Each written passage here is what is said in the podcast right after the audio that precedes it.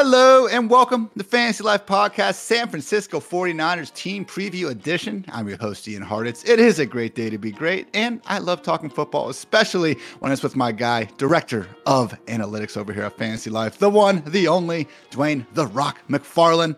Dwayne, talking forty-niners, we have knocked out freaking twenty-four of these at this point, eight more to go, and a pretty good one on tap today, my friend.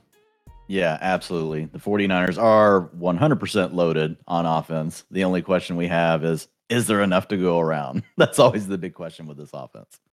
Obviously, Kyle Shanahan, renowned as one of the top play callers in the league, and accordingly, we have seen all sorts of fantasy-friendly assets come out of the offense ever since he did come into town back in twenty seventeen. So as always in these episodes, guys, going to go through a bit some of the, you know, just offseason changes across the fantasy-relevant positions before we get into the nitty-gritty with all the fantasy-relevant players. So appreciate you guys tuning in as always. And with, and with that, Dwayne, let's get after it. One of the things in our always great sound check processes, and we have to get animated, that kind of pissed you off, Dwayne, was just the idea that, again, we got Kittle, Deebo, Aiyuk, receiving McCaffrey, but we still need to look at this offense and know that they are going to be among the league's most run-heavy offenses. In twenty seventeen, the first year Shanahan was there, they were actually thirteenth in pass rate over expected, but over these past five years, twenty-fifth, twenty-ninth, twenty-seventh, thirty-first, and twenty-second. Look, I fully realize that the Shanahan family, who pretty much invented the idea that running backs don't matter and that you can replace them with, you know, cheap guys at the end of the draft or even undrafted guys. Like, look, they know what they're doing, Dwayne, but at least in terms of fantasy land, where we would just really prefer them to be throwing the ball around the yard a bit more often, I have a really hard time believing this team is going to be anything other than run heavy again in twenty twenty-three, which is great for McCaffrey, but just in terms of expecting multiple high-end, consistent fantasy options to come out of the passing game, might be wishful thinking.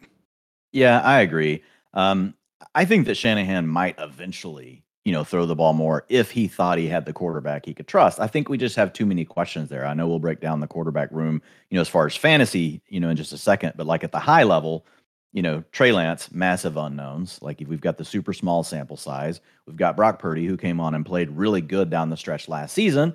Um, you know, got the injury, so we're not sure when he will be ready. You know, he seems to be trending in the right direction. All the fantasy Twitter uh, experts that you and I love to follow seem to be really positive about where Brock Purdy is um, from a standpoint of all the boxes we want to see him check to be ready for the season. Um, but I feel like we might be a year away, right, from him really being like, okay, Purdy did it again. Now let's open this thing up. Um, having said that, we did see Mike McDaniel go down to Miami, and it wasn't like Tua Tagovailoa had really been like some elite quarterback, and they decided to open it up. It's the same exact offense, um, except rather than actually handing the ball off as much, they just, you know, drop back and pass more. But they still use play action, still use all the same kind of concepts. And guess what? It's kind of funny how that works. A linebacker, Ian, you know, former linebacker, the defenders still have to take a step. They still have to react to play action because they all have a gap. They all have an assignment that they're accountable for on a run play. And it doesn't matter if a team runs the ball thirty percent of the time or they run the ball sixty percent of the time. They still have to be assignment sound. So I think it's something that I would love to eventually see the forty-niners do. Maybe, maybe if we get lucky by midseason this year, if Purdy's looking really good and he's keeping things going and he's healthy, maybe they open it up a little bit more. I think the worst case scenario for all the weapons, and this isn't anything bad against the player, like we love Trey Lance. He would be great for fantasy on his own. But as far as for the rest of the forty-niners weapons, he would be kind of the, the kiss of death. Yeah. Because once you have that running quarterback, you enable Shanahan to say, fine, I'm not even going to drop back to throw the ball half the time. Like I'm going to actually run the ball more than I'm going to throw the ball. Um, at least with Purdy, you know, he's going to be conservative, but you still drop back the pass fifty-five, fifty-six percent of the time. If it's Trey Lance, it might be like forty-eight, forty-nine percent, kind of like something we saw last year with the Bears, something we saw with the Falcons. Credit to Shanahan for having to start all three of those quarterbacks, including Jimmy Garoppolo last year, and still managing to get the sixth most points scored out of any N F L team. I will say, Dwayne, you know, it's one of these tweets that I just add another year to the row and recycle every single year. But it is surprising with Shanahan, the fact that he has been running offenses in the N F L since two thousand eight, either as a head coach or an offensive coordinator. And in that span, only, you know, quote unquote, only five top ten scoring units. So last year, again, he did get the sixth ranked offense. But before that, thirteenth, twenty-first, second in twenty nineteen, twenty-first and twentieth during his time in San Fran. So I do think that when you look at, again, some of the quarterback injuries he had to deal with, you know, it could be more of a stat reflective on that. But just will say, again, I think it's probably more so the fact that it is as run heavy as it is, and they also don't make a habit a lot of times of moving with a bunch of uh, pace. It can be a beautiful offense to watch sometimes, and I understand why, you know, the quote-unquote real football analysts out there have such a fun time breaking it down. But in terms of raw points scored in fantasy land, Dwayne, maybe not, again, quite as friendly of an offense as you would otherwise think, just based on the raw talent in there. And it will be most of the raw talent that, that was in there last year, because really the only major change was Jimmy Garoppolo taking his talents to the Raiders. And we did have Sam Darnold come in, Dwayne, apparently throwing his hat in the quarterback competition as well. But with that, let's get right into it, because, again, during the draft, Cameron Latou was the team's only ra- uh, fantasy relevant selection inside the top three rounds, if you don't count kickers, which I do not. With that, Dwayne, Purdy, Trey Lance, Sam Darnold, really seems like all signs are pointing towards Purdy, towards Purdy, and that's been the case throughout the uh, offseason. Yeah, that was a tricky one. Uh, John Lynch back in March, I believe, called Purdy the leader in the clubhouse, and that has, you know, continued to be his statement throughout the offseason. He can actually be cleared by August twenty-first for a full return, and to your point, I have been really tuned into what some of these doctors we follow mostly on Twitter. Jeff Mueller's a great one, Edwin Porras, you know, amongst many other ones. And basically, like, the common sentiment that I've found is that Purdy needed to have a good, clean, on schedule for recovery in order to be ready by week one. And to this point, he's had exactly that. I'm fully expecting Brock Purdy, Dwayne, to be the starter once he is healthy enough to do so. And it's more and more looking like week one is going to be that time. Yeah, I have Brock Purdy projected to play thirteen games um, this season. So I'm giving a little bit of leeway, right, at the at the beginning of the season. Um, and obviously, like, typically I'll take one game off of everybody, even quarterbacks. Um, so the max I'll project for someone is sixteen. So three games, you know, there that I'm I'm giving away to to someone else more than what I normally would. I've got three going to Lance and then one going to Sam Darnold. You know, we, it's hard to predict, like, if Purdy isn't playing, like, who will it be, Lance or Darnold? I would still put my chip, you know, on Trey Lance, but I'm with you. I I feel like once Purdy's ready, whenever that is, like, it is going to be his job. And, um, you know, from there on, assuming he stays healthy. With that in mind, man, it was hard not to be impressed with what he did last year. And I get it, guys. We can look at this Shanahan offense for years and just not be that impressed with what the quarterback has been asked to do there. When you got Deebo, Aiyuk, Kittle, McCaffrey, you don't have to ask the quarterback to do that much. But if you do dig into the film just a little bit, Dwayne, look, not consistent flashes, I will say, but there are some plays on film, one in particular against the Seahawks in that wild card game that actually feature Purdy creating out of structure, making a couple guys miss in the backfield, then having a touchdown drop by Aiyuk, unfortunately, in the corner of the end zone. So he's not someone that's going to go out there and give us anything close to what Trey Lance can as a rusher. I mean, the entire time he was under center, twenty-nine carries, thirty-seven rushing yards, and two touchdowns. That said, he is a little bit more mobile, especially at just creating more time in the pocket than someone like Jimmy Garoppolo. And at the end of the day, fifth in E P A per drop back, third in yards per attempt, third in P F F passing grade, eighth in adjusted completion rate. Like, it's a small sample, Dwayne, but I would much rather have the quarterback be really good in a small sample versus really bad. And even if we can look at the yards per attempt, which are hilariously, you know, pretty much equal to Patrick Mahomes, I don't think anyone is going to say that Brock Purdy can hold a candle to anything Patrick Mahomes can do out there. But Dwayne, in fantasy, all the passing yards, all those points, they all count the same regardless of the flair. And I am once again expecting Purdy to work pretty efficiently in this offense. That said, with all that efficiency last year, he ripped off Q B eight, fifteen, thirteen, eleven, and Q B five overall fantasy finishes. Where do you see yourself ranking him once he actually is ready to go? Because as far as it is right now in the ranks, man, pretty much free at the end of drafts. Yeah, and I like getting him, you know, for free at the end of drafts. But I think once he's ready to go and he's locked in, he'll be that mid-range Q B two. He's going to have spike weeks where he gets into the Q B one conversation. But really, for us to see his, you know, his value, like, really stabilize where we feel good about it, you know, we would need the 49ers to open things up a little bit. Now, it's going to be an efficient offense, and every once in a while, you can get from this Shanahan, Gary Kubiak, and really Shanahan, you got to go back to, to to Papa Shanahan, right? Mike Shanahan, then you got Kyle, you got Gary Kubiak, you've got, uh, you know, right now there's several other teams like running offshoots of this, right? The Jets are running an offshoot, you know, of this offense. Um, you also have uh, God, who the Browns, right? The Browns are running kind of an offshoot offshoot of this offense, and you will see occasionally, like, a quarterback just come through with a huge efficiency season. We saw it one year with Matt Ryan in Atlanta under Kyle Shanahan. Nobody expected Tua, Matt Tua Ryan last be, year.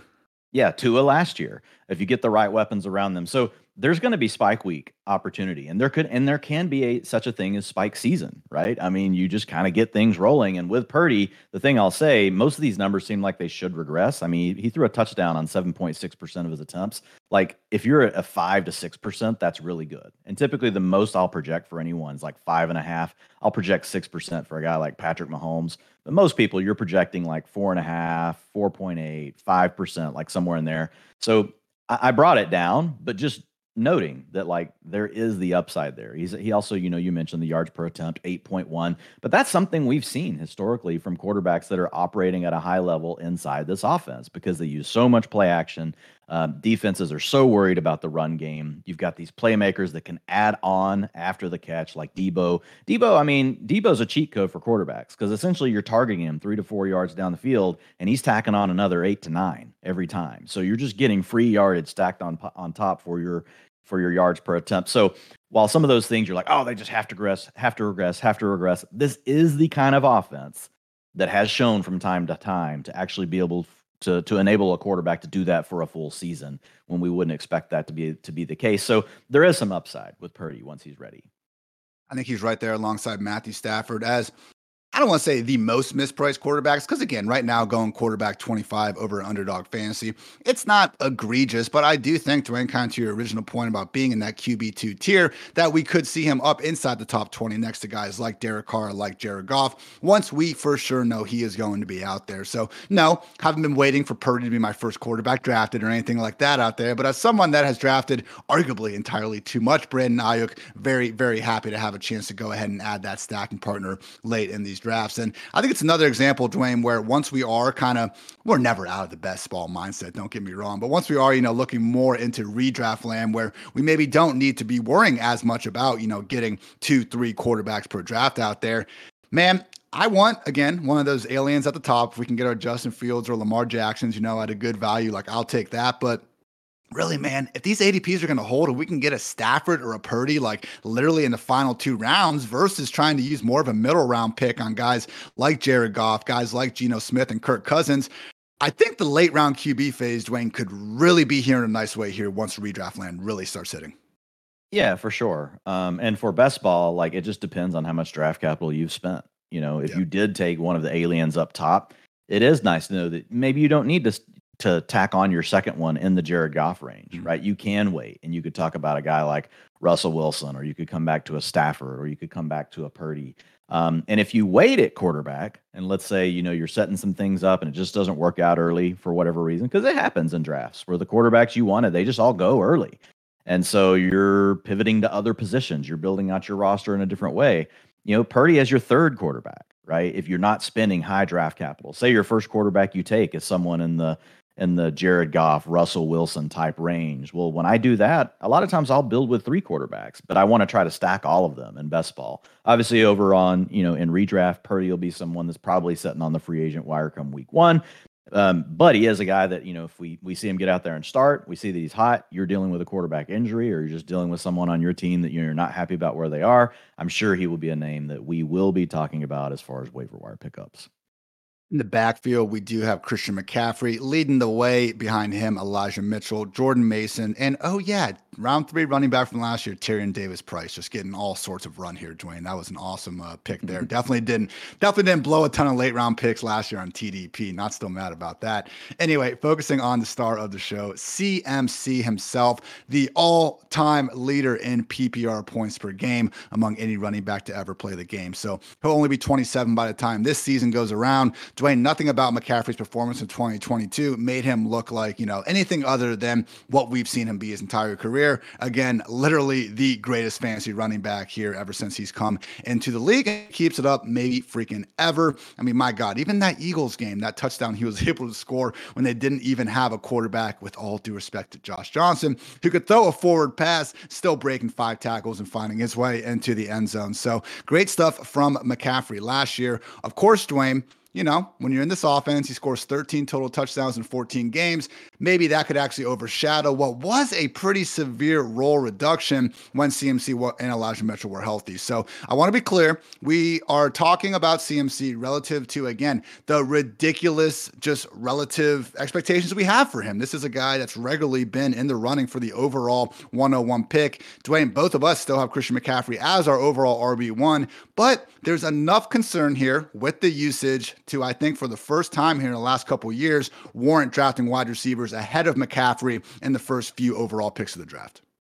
Yeah, for sure. I, the big question I have, you know, for McCaffrey, and it is not ability. Ability's fine. Like, uh, you know, you look at him in the passing game, he's an alien. He's from another planet. He does things that really no other running back can do. Like, you can argue, argue Eckler is the one that's right there with him. Um, Kamara, maybe a couple of years ago, but the version we have of Kamara today is not quite at the same level as McCaffrey. So he truly is a, a rarity from a talent perspective. But the biggest question really comes back to the fact that what's going to happen with him and Elijah Mitchell. Elijah Mitchell last year really was a factor. And if you look at the splits in the games, once you had McCaffrey there with the 49ers, when Mitchell was available versus when he wasn't, it's a huge difference, Ian. And, and again, it's not bad, but it's to your point, the our our expectations, right, for McCaffrey when we're drafting him. Um, you know, we want those twenty-five and thirty point outputs. I mean, he Be has nice. the ability to To, to dominate all running backs and separate even from the other very best options. But with Elijah Mitchell, fantasy points per game, sixteen point seven versus twenty-four point nine. Rushing attempt share, thirty-four percent, Ian, in games with Elijah Mitchell available, fifty-nine percent in games when Mitchell was not. Route participation was still fine. He's going to be out there on passing down, seventy-six percent versus eighty percent, so, so no real impact there.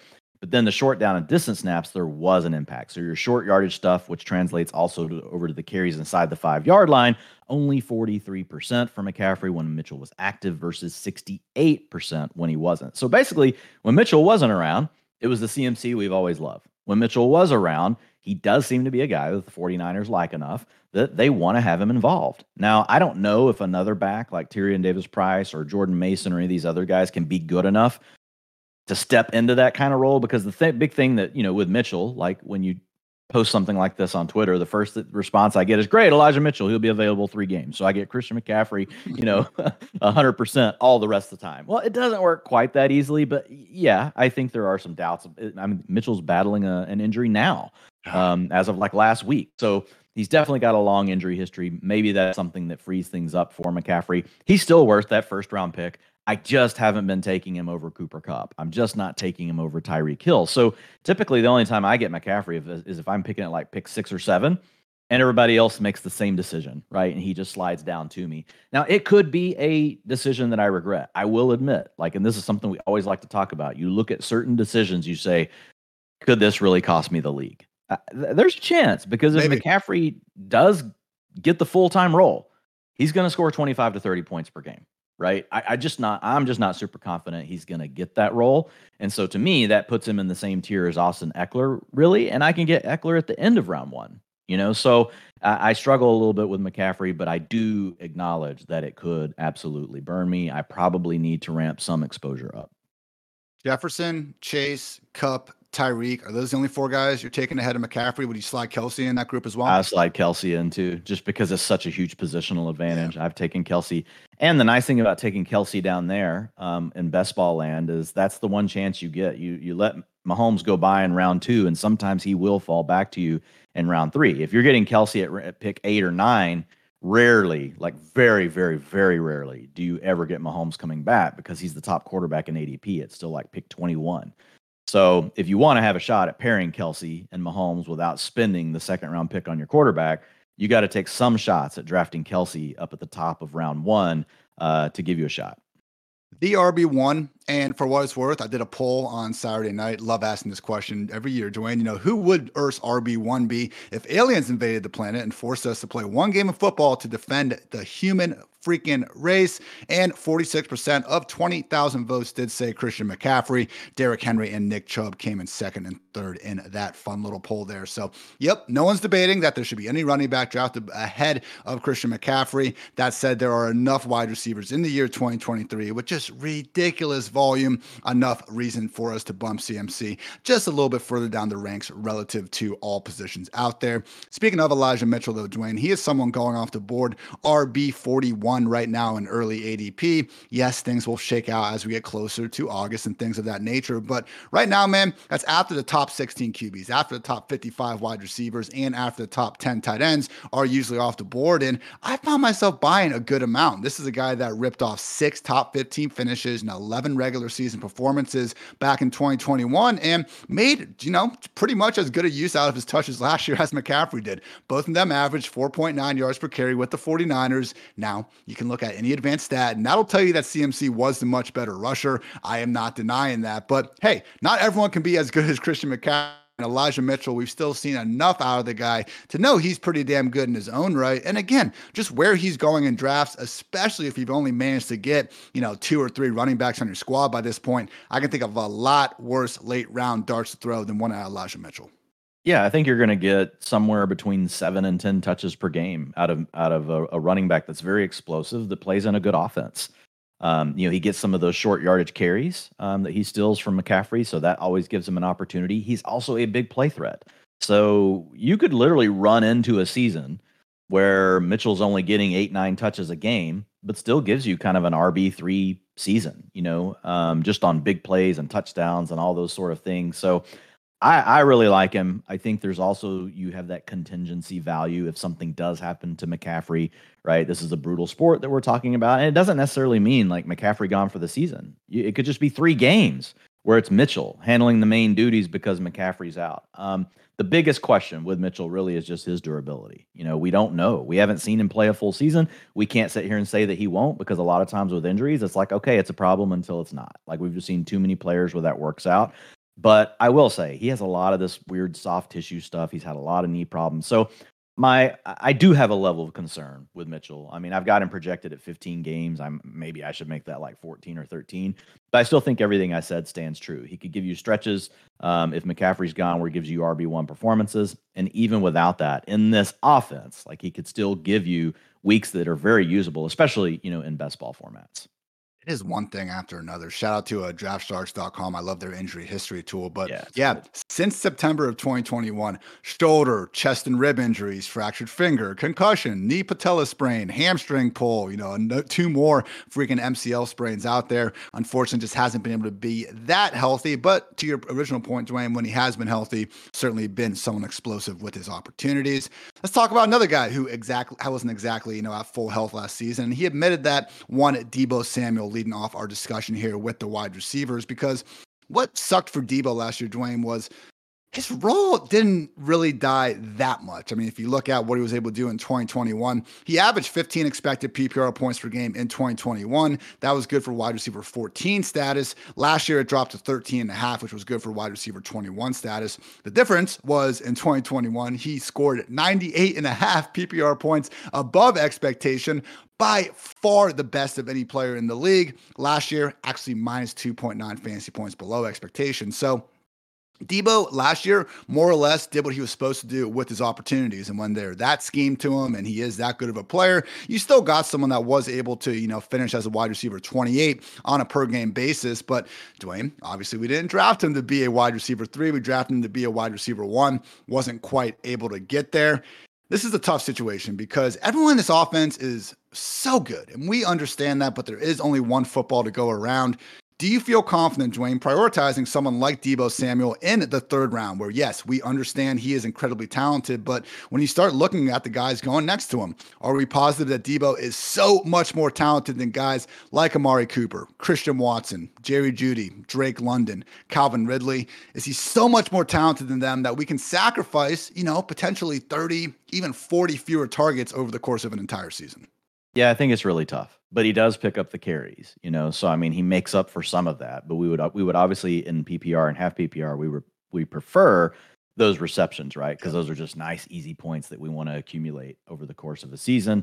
Um, but with Samuel, you know, you hit on a couple of these things.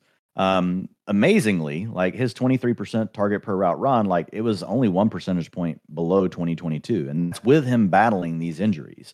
The other thing is, once McCaffrey came to the team, his rushing attempts per game didn't change. It was still three point three after C M C was added. So I, I thought that was important to see that he's still getting those carries in the run game despite the arrival of C M C. And, and that's the other component as to why you're seeing C M C's numbers lower um, as far as his rushing attempts. It's not just Elijah Mitchell. They also want to get Deebo a few touches every game as well. Um, and then when you talk about Samuel's ability after the catch, I, dude, it's I, I've never seen anything like this, Ian. twenty nineteen, eight and a half yards. That was second in the N F L. twenty twenty, twelve point two yards after the catch on average. That's first. twenty twenty-one, ten point two. That was first. And then last year, eight point nine first. So, I mean, I remember when this first started happening and people, I uh, got to regress that. Got to regress that. Yeah, well, regress it to Deebo. Like, you can't regress it to any sort of league average. You got to regress it to Deebo. So I don't think that's going away. And the thing I do like about Deebo is he is the priority for the 49ers. So, you know, Ian, when you're practicing like Madden or you're, you're doing your N C double A stuff, like you basically you're reading, like, is it man coverage or zone coverage when you snap the ball? And, like, you kind of know what your man and zone beaters are on the play. Well, that's the 49ers. Deebo is the zone beater. He's going to play under the coverage. Um, he's going to get a lot of screens. Um, he's going to see a lot of play action where they get him in a perfect spot between the linebacker and the safety.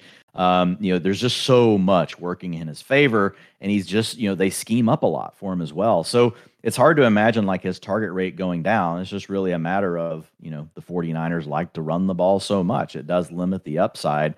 Um, but I, I do think he clearly should be the first wide receiver off the board, as much as I love Brandon Aiyuk for the team, because the league plays zone coverage all the time. seventy percent of coverage in the N F L now is basically zone. Now, there are variations to it. Certain things turn into man on the backside of plays. It's not as simple as it's just zone or man, you know, in the league. But all of that zone coverage is, like, really big for Deebo, because if you look at the splits over the last three years, he's the dude, man. Like, Aiyuk doesn't get targeted against zone. Like, when I say he doesn't, like, it's not near as good as what it looks like against man. But Aiyuk is the guy they go to against man. So I do think Deebo should be the first 49er off the board. I know I've said a lot of words here without necessarily answering your question, which is, is he worth it? Like, versus Calvin Ridley, versus Amari Cooper. And I think, yes, you have to be mixing him in, in that range, just because those guys also have other different questions. Like Amari, like, as much as we love him, we know he's probably not going to ever be more than a twenty-one percent target share guy. Like, that's just kind of what he is. And that's okay. If Deshaun Watson's better and they throw the ball more, then that can be a really good thing. But I think Deebo, you get twenty-three percent, twenty-two percent target share, and you pick up the rushing attempts he has. I think you can still make an argument, you know, for him in that range. I definitely want exposure. Um, I don't have as much as I want. I think I felt, I didn't necessarily feel as strongly about drafting Deebo until I just went through all my projection process again. And I just kept coming across all this data where I'm like, you know, look, it, it, he does have risk, but there's also a lot of positives for him. And I definitely need to get my exposure up in best ball.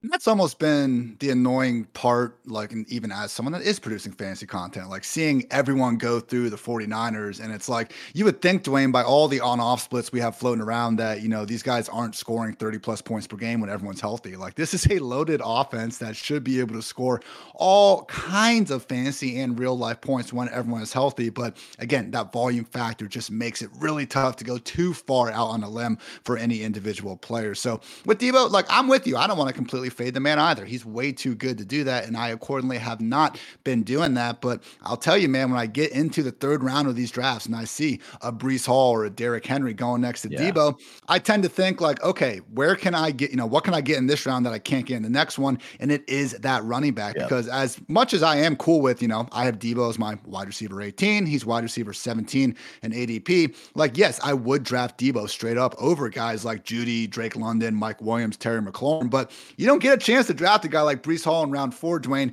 I do think you can argue those guys like McLaurin, like, you know, Jeudy, I would say, arguably same tier as Deebo, despite being around later.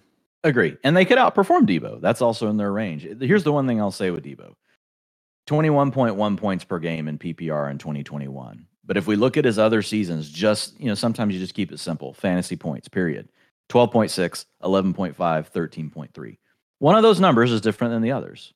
Right? I mean, really, he's probably a twelve and a half to thirteen point guy. Um, going to give you some spike weeks, but he also gives you some valleys, and it just kind of averages out over time. Now, could he just have another hyper efficient year like twenty twenty-one? That's the upside that you are getting there that you probably don't have with some of those other names, right? We, we know that the efficiency spike for him can be so high that you're like, wow, I have like the wide receiver two in all of fantasy. I, I don't know that that's in the range of outcomes for some of those other um, wide receivers that we talked about, but I do agree with you. Um, the running backs are so sweet right now in round three. Um, I, I can't believe, honestly, like some of these running backs that you're able to get in round three. So that ain't even necessarily a knock on Deebo. It's just a knock on how far people are letting running backs like Breece Hall fall down the board. And I think you're you're on point. Like, where's the scarcity? The scarcity is you can't you can't draft another Breece Hall right after round three. Like, that's your last chance to draft a Breece Hall. On to another incredibly talented player in this offense that we have to, of course, just start talking about volume with. That is Brandon Aiyuk. Uh, you know, truly one of the best, I think, under twenty-five wide receivers out there. Matt Harmon from Yahoo Sports, someone that we shout out a lot over here, just the work that he's done. Looking at Aiyuk and reception perception, I mean, again, it tells you exactly what you see if you watch the guy play. Truly one of the best ones out there. And, you know, Matt was actually talking to none other than George Kittle and asked him about Brandon Aiyuk and, like, could he be this fifteen hundred yard guy if he had those opportunities. And Kittle just talking about how, like, Aiyuk goes out of his way in practice to just cross up these dudes purely with his routes, not even putting a finger on them, but still just putting them down to the dirt. Like, pretty much agree with everything Matt was saying. So that was a fun conversation there. But again, Dwayne, as much as I think Aiyuk, literally, like, you watch his highlights, man, and you see like a young Davante Adams sort of player. And I'm not using that comparison lightly. I truly see that when, you know, we're watching this dude just twist up cornerbacks of all shapes and sizes out there. But Fantasy Life projections, which are live over at fantasy life dot com, right now has Aiyuk seeing just ninety-nine targets in twenty twenty-three. If you want to take that in a per game average, then we're only looking at five point eight targets per game. And Dwayne, it's been a no-go historically in terms of looking at who can actually produce top twenty-four production on that few amount of targets. So I went back last ten years. I looked at the average targets per game from all the top twenty-four wide receivers per year. And the only guys with fewer targets per game that actually were able to pull off top twenty-four production: twenty eighteen Tyler Lockett, twenty sixteen Tyreek Hill, and twenty seventeen Juju Smith-Schuster. So not saying that Aiyuk couldn't flirt with, you know, a super high efficiency season like that, but overall, man, ninety-five percent of those wide receivers average between six and eleven point six targets per game. I don't see Aiyuk necessarily get in there. So is he one injury away from absolutely booming? Yes. Is he not even priced as a top twenty-four wide receiver? So we don't have to freak out too much about this. Also, yes, but I struggle, Dwayne, as much as I love the talent, to see a true, true boom case for Aiyuk if everyone is going to stay healthy. Yeah, that's a challenge. Just does everyone stay healthy? I think you you summarized him really well. He's a great player. Like, uh, you know, one of the best wide receivers probably in the league. I don't think that that's, you know, Um, a stretch. I think he just plays also in a scheme that we talked about a minute ago, where the zone coverage looks are highly geared towards Deebo Samuel. And we just, we're in a league where you don't get a ton of man coverage. It's about thirty percent. Now, occasionally you will play teams. Um, you know, there's three or four in the league every year that tend to be more man heavy. Now, if you happen to get a couple of those matchups, or you catch a team on a week where they decide, ah, oh, we're going to go man coverage because we don't want to give them the easy throws to Deebo Samuel, the 49ers can dictate that to other teams. Other teams have to essentially decide, what's the thing we don't want to allow the 49ers to do? And then there's just too many other things. Like, you know, you can't plug all the holes. And so you do get games where you'll see teams that don't normally run a lot of man. They will use it because they're like, we're just not giving up the easy throws to Deebo. We're going to make them beat us down the field. And then Brandon Aiyuk is like, okay, deuces, see ya. Like, I'm gone. And so it there's room for big spike weeks still for Aiyuk. But if we had a situation where he didn't have to compete with both Kittle plus Samuel, and then now, you know, you've got C M C. Um, the good news for Aiyuk is, like, no one really duplicates his role in the offense. Um, you know, he he is the guy that that beats the stuff on the outside. He gets down the field. He takes over against man coverage. So he's got a pretty consistent role overall. It's just you don't run into enough teams that run enough man coverage to, like, just really help him pop off as consistently as what we can see sometimes with Deebo. While we're talking about these wide receivers, I want to point you guys over to, and we'll start sharing this on our screen right now, our just brilliant, you know, best ball that we now have over there on fantasy life dot com for free. If you guys like Dwayne and I, and you are drafting all sorts of underdog teams throughout the summer, guys, all you have to do is go to Underdog Fantasy, go to your, you know, completed drafts, ask them to email you your exposure. It will be instantly sent to your inbox. Download that C S V, head on over to our best ball hub, upload it, and you cannot get better free information on the internet out there to help break down your lineups. As you guys can see, I have all my players on the left side looking at who I have the highest exposure to. Yes, I know, irresponsible Jalen Warren amount. I'm working on it, but some of the cool hey, the information price has been great on that one. Ian, so. Price has been great. And one of the things I feel good about, Dwayne, is you can actually look in these columns. You can see my A D P. So I've gotten Jalen Warren at pick one forty-nine. His current A D P is pick one thirty-nine. So that means I have done a good job because he's been moving up in A D P throughout the summer. Similar sentiment as Brandon Aiyuk, someone I've been able to draft at an average of pick sixty-three, even though he is now going at pick fifty-four.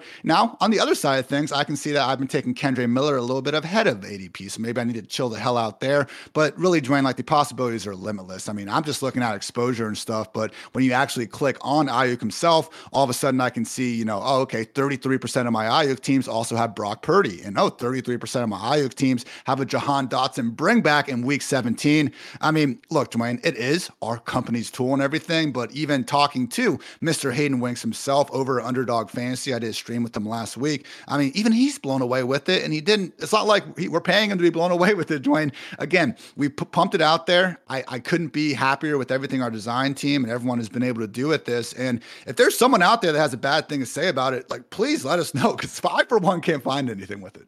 Yeah, it's amazing.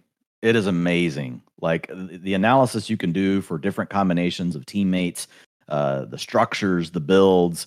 Um, like I, I put out a tweet this weekend um, because I didn't know this. Like I knew that I had started with CeeDee Lamb and Amon-Ra Saint Brown multiple times because we love both of them. And you get the bonus, the fact that they play in week seventeen. And let's say you're lucky enough to still be standing at that point. And you're trying to win, you know, this shootout to win all the money.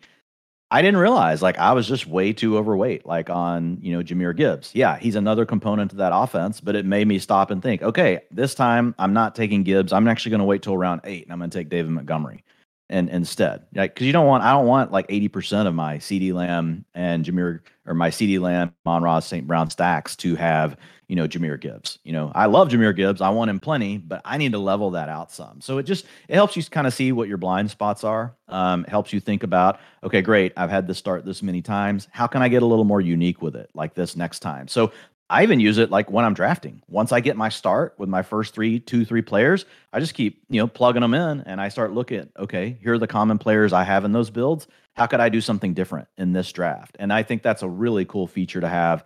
Um, if you're, if you know, I know most of us draft on our phone, but it's it's so good that like I've been back in here drafting at my computer because I'm like, I actually want to have this tool up. So when I get one of these really cool starts, I can then differentiate the rest of my roster versus maybe decisions that I've made in the past. You guys have not been drafting on Underdog Fantasy this summer, always remember you can get a one hundred percent deposit match bonus up to one hundred dollars. All you got to do is use promo code LIFE, L I F E. After all, we just live in that fantasy life, Dwayne. Talk a little George Kittle, and then we will get out of here. Hey, we said before, the people think McCaffrey is Earth's R B one if, if we're facing the aliens. I for... George Kittle is that guy as well at tight end. If we just look at his, I mean, P F F overall offense grade since he entered the league, thirteenth, first, first, third, second, and second. I'm sure you guys can guess the only guy that's been a little bit better than him during that time. So just everything he's done, Dwayne, you know, we can go through targets per out run, yards per out run. He has been so incredible as a receiver. But in a small sample with everyone healthy last year, Dwayne, the target share relative to the rest of these guys didn't look too great. Yeah, if you look at just, and this is a really cool thing. Um, so we'll shout out True Media, our uh, one of our helpful data partners, Ooh. along with P F F. So we've got that going. Super excited about it. But we can jump in and we can kind of look at all these different splits. And I just, you know, quickly ran. Okay, let's take a look at when the 49ers actually had Samuel, Aiyuk, C M C, and Kittle all on the field together. So not just game splits where we got to go dig through. No, they're actually on the field together, right? And most of these guys play eighty-five, ninety percent of the snaps. Um, now we had some health issues across the board. So sample's not huge, but Deebo Samuel, twenty-three percent, Brandon Aiyuk, twenty-two point five percent, C M C, twenty-one percent, and George Kittle, fourteen percent. Now, what I can say, another thing that I was able to quickly pull up while you were uh, talking about the best ball hub, um, if we look at these games, I can also exclude anyone. So I can say, well, what about these, these guys whenever so-and-so was not available? So when Deebo was not available, you saw George Kittle spike to twenty-six percent target share. Ooh. C M C spiked to twenty-six percent. And see, this is the other challenge for Aiyuk. Even though he's consistent, he doesn't necessarily get a big bump when the other players go out because he's not getting all the zone targets. twenty-one percent for Aiyuk. And then I can also flip that, and I can just say, since while we're doing it, okay, well, great. What about the games where Kittle was out? Well, in those games, Deebo pops to thirty-one percent. And this is over the last two years, guys. Uh, and then Brandon Ayuk's at nineteen percent. So again, kind of going back to the Deebo Aiyuk thing, you see some of these other guys get spikes, right, in their target shares whenever the other goes down. It hasn't necessarily been the case for Ayuk so far. Who knows? They could change and decide, no, we're going to give Ayuk more of those Deebo Samuel looks. They could always decide that this year and change the way they run their offense. It could happen. Just over the last two to three years, that's not been the case. So, yeah, with Kittle, I do love him. I'm with you. Like he's still uh, he's he's he's the second best tight end in the league behind Kelsey, but it's hard to grade him at that level. That has to be Andrews for me right now. Kittle really then falls into a tier of other guys where we know the talent's there, but can the opportunity somehow somehow find its way, you know, into his lap? And and I'll be honest, Ian, last year had he not scored the eleven touchdowns, and I get it, touchdown scoring is a skill, but that by far, that was a career high for him. Had he not scored those eleven touchdowns, like he would have been a major disappointment at A D P last year. And I don't think we can we can expect ten to eleven touchdowns. So his target share to pay off his A D P right now has to come up. Um, again, still has outs. If Deebo misses time for a little while, and we saw that last year, late in the year, when Deebo missed time, Kittle erupted. Like he went nuts. Like he was scoring, you know, he was, I think, top three tight end three weeks in a row. So there, there's always going to be these ways that Kittle can get there. It's just, it's hard to to find the consistency in it. Kind of looking like Deebo going into last season, man. Like Kittle needs to be, if not the best tight end in the league, you know, a top three contributor. And to his credit, he has been, because if he's not, man, he's not getting anywhere near enough opportunity for him to keep it up in Fantasyland. I mean, he scored fifty-five P P R points above expectation last year. Taysom Hill was the only guy even freaking close to that. And we all know how skewed some of those Taysom numbers uh, were. So, hey, when you have a tight end capable of booming like this, I mean, that in and of itself is valuable. Only Kelsey and Andrew Andrews have more top six finishes than Kittle over the past two years, even with Kittle missing some actual game time during that stretch. But Dwayne, we both have him ranked as our tight end five, just really hard with guys like Hawkinson, Andrews, Kelsey, and I'd even argue Darren Waller to get Kittle above them when it could literally be maybe not quite double his targets, but pretty close. And again, just so hard for Kittle to make up that in raw talent when these other guys aren't exactly jags in their own right. With that said, Dwayne, getting to the win total, 49ers is set at ten and a half. They joined the Bengals, Bills, Eagles, and Chiefs as the top five teams entering the season in terms of Super Bowl odds, even though Brock freaking Purdy is expected to be their quarterback. So, hey, they got that defense as well. Nick Bosa and company, I mean, they have been elite, have ranked inside the league's top ten scoring groups in three of the last four years, never dropping out of the top five defenses in yards per allowed. And accordingly, they've won thirteen, ten, six, and thirteen games since twenty nineteen. But ten and a half, man, with a juice of minus one forty-two on the over. I'm going to take just a little bit under. I do think the first place schedule and without an overly proven Q B room, I wouldn't be surprised if they take a slight step back. Cannot stress enough, though, how little confidence I have in this bet, Dwayne. Again, over ten and a half when you got to lay as much juice as you have to. That's my hesitation. To me, I wouldn't be surprised at all if this team just wins ten or eleven games and are once again a problem for any other team out there any given Sunday. Yeah, I think with the juice, you got to look at the under. If I'm just going straight up, I would just pick the over, um, you know, and and think that they can get to the eleven wins just because Shanahan's shown us so many times how well he can do. And, and I mean, he can scheme up an offense whenever the quarterback situation is not working, right? Um, I would love to see Shanahan play with an absolute like stud at quarterback and see what would happen with this offense. And, and who knows, maybe Purdy can turn into that guy. Um, but yeah, I, I would take the over, but if I was, you know, picking, you know, and we're assuming that we got to take the juice of the minus one forty or one forty-five, whatever it was, I would definitely take the under. You said just one time, get that quarterback. I was just thinking of, you know, Obi-Wan yelling at Skywalker, you're the chosen one. It was supposed to be you, Trey Lance. Like they chose you. You had the dual threat rocket launcher for an arm. So far, not so good, but we'll we see. Can't completely write off Trey Lance either. No, I think we just want it, we just want it to be a guy that's throwing the ball because of all the weapons. Like Trey Lance could come in and be great for Trey Lance, you know, uh, man, fantasy managers, but it's not necessarily, it's not good for Deebo. It's not good for Kittle. It's not good for Ayuk. He's had seven, sixteen, eight, and thirteen rush attempts in his four extended appearances. We didn't talk much Trey Lance, guys, because we are trying to keep these a little bit quicker than some of these past years. Dwayne and I have really gotten into it. And it just does really seem like, even though maybe we wouldn't have Purdy out there, you know, if he's not one hundred percent, I am expecting Purdy to be starting the heavy majority of games under center. So, yeah, if Trey Lance gets out there, Dwayne, like he's going to be in the Q B one conversation the second he is doing it. Unfortunately, not looking like he's going to have that chance. But, yeah, I'm not going to judge the guy based off of four quarters in a Bears game that was in such a bad monsoon. They had to literally digitally imp- impose yard lines on the broadcast because we couldn't see anything. And then he gets hurt freaking how many plays into week two. So yeah, with Trey Lance, we haven't seen him be great, but we also haven't seen enough of him to even have a, you know, definitive decision uh, on just what he is, period. So hasn't played enough football. Sucks, but it just is what it is. And with that, Dwayne, we've wrapped up another edition of the Fantasy Life Podcast. Invite all you guys to check out the entire series that we have on YouTube and also in article form over at fantasy life dot com. You can also subscribe to our always free newsletter, and we have a bunch of other cool shit on the website, like the Best Ball Hub rankings and so much more. Check it out, and we appreciate you. For Dwayne, I'm Ian. Thanks again for tuning in to Fantasy Life Podcast. And until next time, take care, everybody.